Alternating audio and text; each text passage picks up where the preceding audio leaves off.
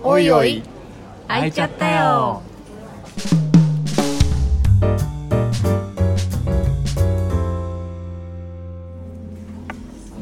はい、じゃあまた今回もよろしくお願いします。お願いします。そうですね、前回自分の本音に気づいて自分の本音で生きていくっていうところがパートナーシップの極意だという話でしたけども、なんかそこについてもうちょっとこう深く話していただけると嬉しいなと思うんですけど、聞きたい、そうなんです、結局パートナーシップで一番大事なことって、本当に一緒にいたい人と一緒にいるっていうこと、なんかこう、世間の目がとかの前に自分の内側の声を自分がまず受け取ってあげることが大事かなと思うんですよね、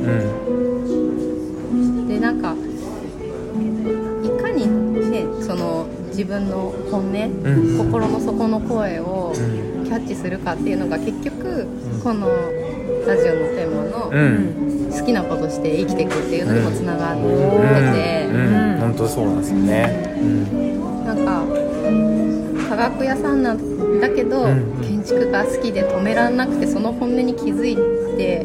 蓋しようとしたけどやっぱできなくてそれをやり始めたらなんか人生がパッて動いたとか、なんか心理学、本当は大好きで勉強したかったっていう本音に気づいたらまた人生が動いたとか、パートナーシップもなんか誰といたいかっていうのが、そういう終わるタイミングが来て、でたーくんと共にいたいっていう本音に気がついて、人生を動かしたらそこからまたこう人生がぐるぐると動き出したみたいなのがあって、自分の本音に寄り添って生きるかっていうのが、私の中では自分が幸せに生きるっていうことにすごく深く関わってるなっていうのが、あるんですよね。確かに。でなんかその人生のその本音で生きるみたいな。やりたいことをして生きるとか、好きなことをして生きる、好きな人と一緒に生きる。好きな時間の過ごし方するとかもう全部その自分の本音がどこにあるんだろうっていうのが、私はすっごい分かりにくい人で、子供の頃っていうかむしろそのこじらせまくってたからこそそうか、だいぶ遅くなってからいっぱい本音に気づくようになったっていうのが、そのなんかこう本音をキャッチするトレーニングとして私、がすごい有効だったのがお片付けなんですよね。お片付けなんか、部屋がもうぐちゃぐちゃの、いわゆる汚い部屋とかお部屋状態がずっと苦しくって、それこそ一人暮らしした18歳からずっと苦しくってどんどん物増えてくみたいな、そこが苦しかったんで、お片付けどうしたらいいんだろうってかなりこう悩んだんですよね、でその過程で山下秀子さんの断捨離に出会って、そうですね、物を捨てればいいっていうわけじゃなくて、この物に対して私の本音はどこにあるんだろうっていうことをやると、だから物に対しての本音、捨てるたいかどうかっていうのは、捨てられないって思ってる自分の気持ちに寄り添う、それはどこに本音があるんだろうと、捨てたくないじゃない、捨てられないっていうのは、多分捨てたいだけどこれを捨てたらこういう不安がある、捨てたいだけどこれを捨てるとこう思われるんじゃないか、捨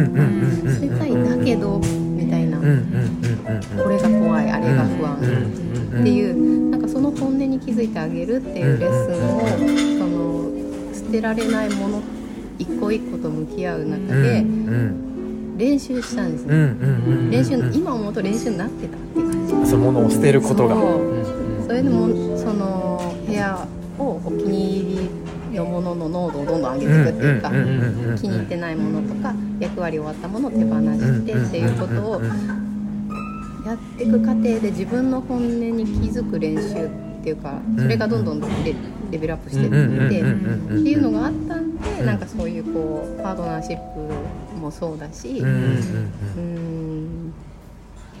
仕事とかライフワークとかも自分の本音に気づくことができて、うん、自分らしい選択ができるようにってなってったっていう、うん、そこがすごく深い関わりをなるほどね、うん、なるほどね。なんかあれですね、あの一個一個物を見てこう蓋開けて中に入ってるものを見て、うん、何だったっけっていう、うん、これはいらないよねっていうので、なるほどね。なんか手放すっていうのは私、まあ、前回もちょっとキーワード的に出てきたような気もしますけど、うん、物を手放すから始まって、まあ、嫌なことを手放して、うん、嫌な感情を感じて手放して、うんうん、でいいものだけを入れていく、残していくっていう、いいですね、うん、お部屋、うんうん、なんかそこがそうの自分の人生の幸せを作る本音をキャッチするっていうところに、うん、私は片付けがかなり有効なトレーニングだったって気が付いた時にすごい衝撃で、でこれはなんかその片付けに困ってる人 に対して、うんコーチングでこういうお手伝いをしたら、うん、その人は自分の本音に気づけるようになって、うん、自分らしい人生を歩めるようになるって思った、うん、っていうので今やってるのがあのお片付けのコーチングなんです、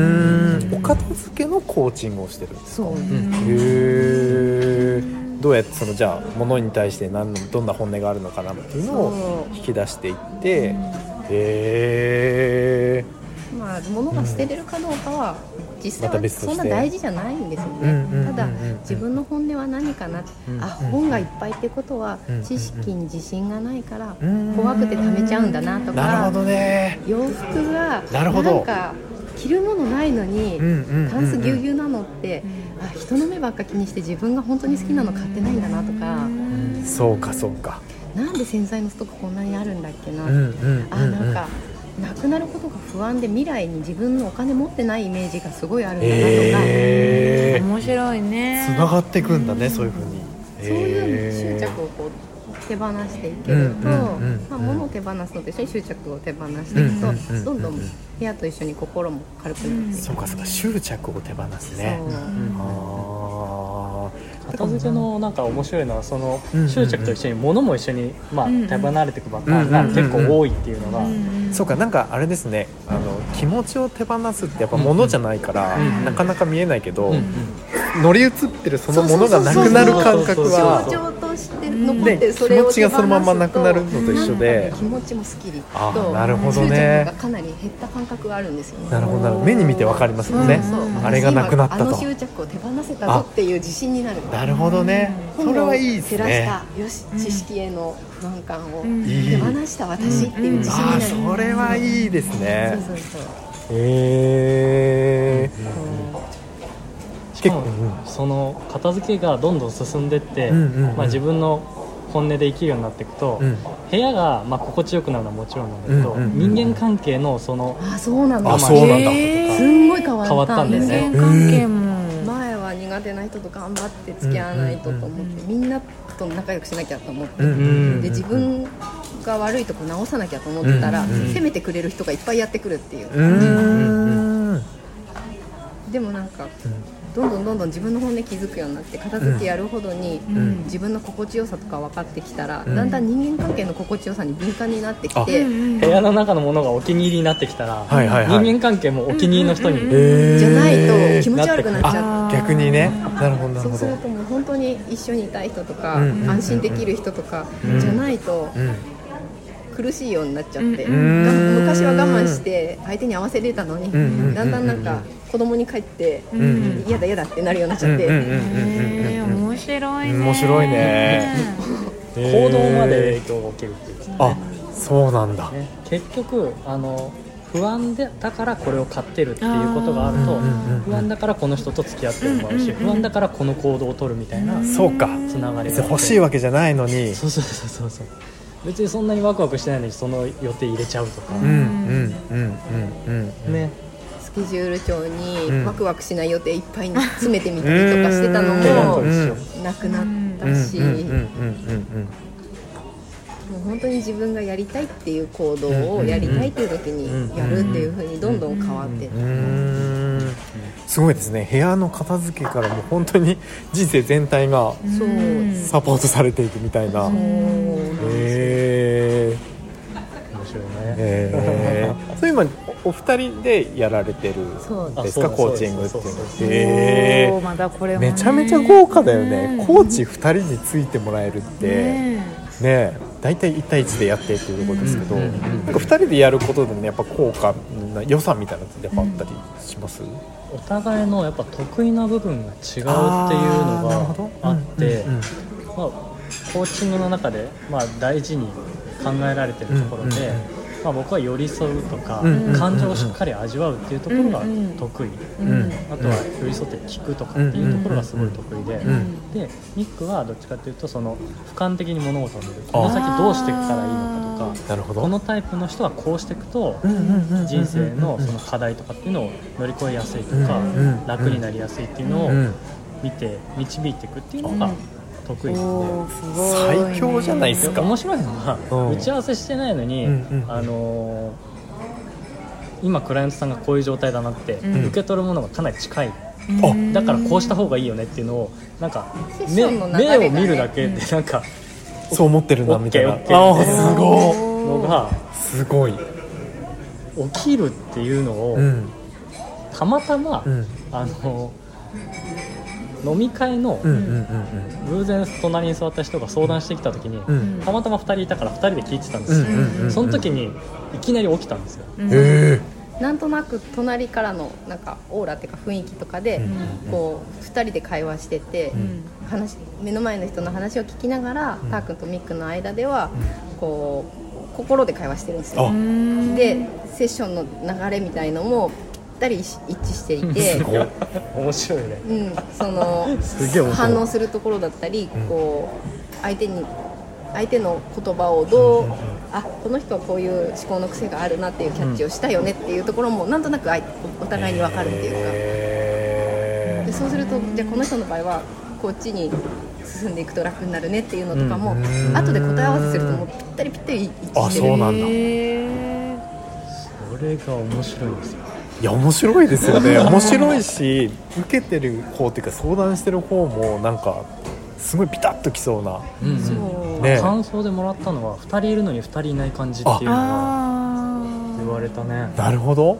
でも反応が2倍だから、感情を受け取るのがまた2倍になるっていうこともありつつ、でもなんかこう2人のコーチがごちゃごちゃと違う方向からやりを入れてくる感じっていうのは生まれてないらしくて、自分たちでもそう感じてるっていう。なるほどね。お部屋コーチング、なんかこれが建築士なんで、その家を建てるとか店舗を作るっていうところもすごく興味があって、そのサポートもやってるんですけど、建築コーチング、最初の方に話してるんですけど、なんかその家を建てるとか店舗作る前に、片付けコーチングで本音をキャッチするマインドだったり、自分をこう知っていく、どんな未来が自分は欲しい人なんだろうとか、自分軸、自分が大事に人生でしていきたいことは何なんだろうっていうのが、こう親とか先生とかから周りから教わったとか、社会の価値観とかじゃなくて、こうするのが私の幸せだって思ってたその勘違いの殻の部分じゃなくて、もっと内側のピュアな自分の本音、ぶっちゃけ私これ望んでるんだよねっていう、これに魂震えるんだよね、いやこんなんじゃ大人はダメって言われるけどこうしたいっていうのが出て初めて、それを叶えることがその建物でできるわけなので、この未来を叶えれる建物を作ろうっていうのを建築コーチングでいくらやっても、設定した望みが実は人のものだったら、本物じゃなかったら、なんかちょっとね残念になっちゃうので、建築コーチング受けたいっていう方にはお片付けコーチングを先にやってもらうっていうのはすごいいいなって。そこで徐々に練習して慣れていってもすごいおすすめだ。そうですよね。建物って言ったらね、かなり一生の金額を払うものですからね。いや、それで最高のものができたらめちゃめちゃ幸せですね、本当にね。人生も家族も多分全部が幸せになっていくんだなっていう、うん、結局なんかその建築コーチングでどんな未来を望むかって言った時に、うんうんうん、こんなパートナーシップをって望んだら、うん、そのパートナーシップを叶えやすいような家をコーチングで作れるわけですよね、うんうんうん、もうそうなったらもう叶うしかないじゃないですかもうね全部が環境が全部叶うための環境になってるから、うんうん、はで、まあ、そのコーチングの中の関わりとしてもやっぱ私たちが2人で一緒にクライアントさんに関わるということで、クライアントさんの中のこう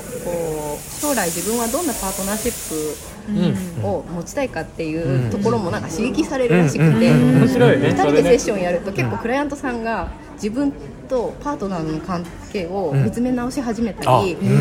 はなんか今まであんま彼氏欲しいとか思ってなかったけど欲しくなったっていう人がいたりとか、そういうのもそういうその2人でセッションすることで、すごいね、いろんな効果があっちもこっちも結局なんかつながってくるっていうのはすごいあります。やっぱ最終的には本音で自分の本音に気づく、そうそう離れてくっていう。なるほどね、なるほど。うん、もっとねいろんな話をお伺いしたいんですけれども、うん、そろそろそうですね終わりかなというところなんですけれども、はい、なんかすごく聞いてて本当に本音に気づくっていうのがあの人生何のことにおいてもすごく大事だなみたいっていうのが、うん、すごくパートナーシップしかり、うんね、住むとこしかり、うん、仕事しかり、うん、友人関係しかり、うんっていうところで、さらにそこでお二人がすごくいい、ね、パートナーシップを築かれて、うん、今も見つめ合ってますけどね、お届けできないので、ね、お届けしたい、まあ、この空気感はねきっとね、そうですね、伝わってるかなっていうふうに思いますけど、ね、まあ、またあのこれに懲りずにあのタワ君が Facebook で語りたいってつぶやいたら即キャッチするんでまたぜひ、はい、お話聞ければなと思います、ね、結構ハマる人がね、そうね、一度出るとまた話したいっていうね気持ちになるそうなので、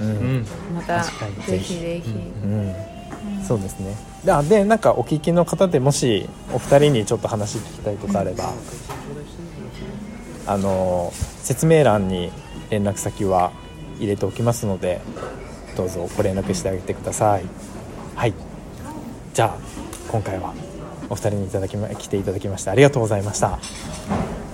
ありがとうございました。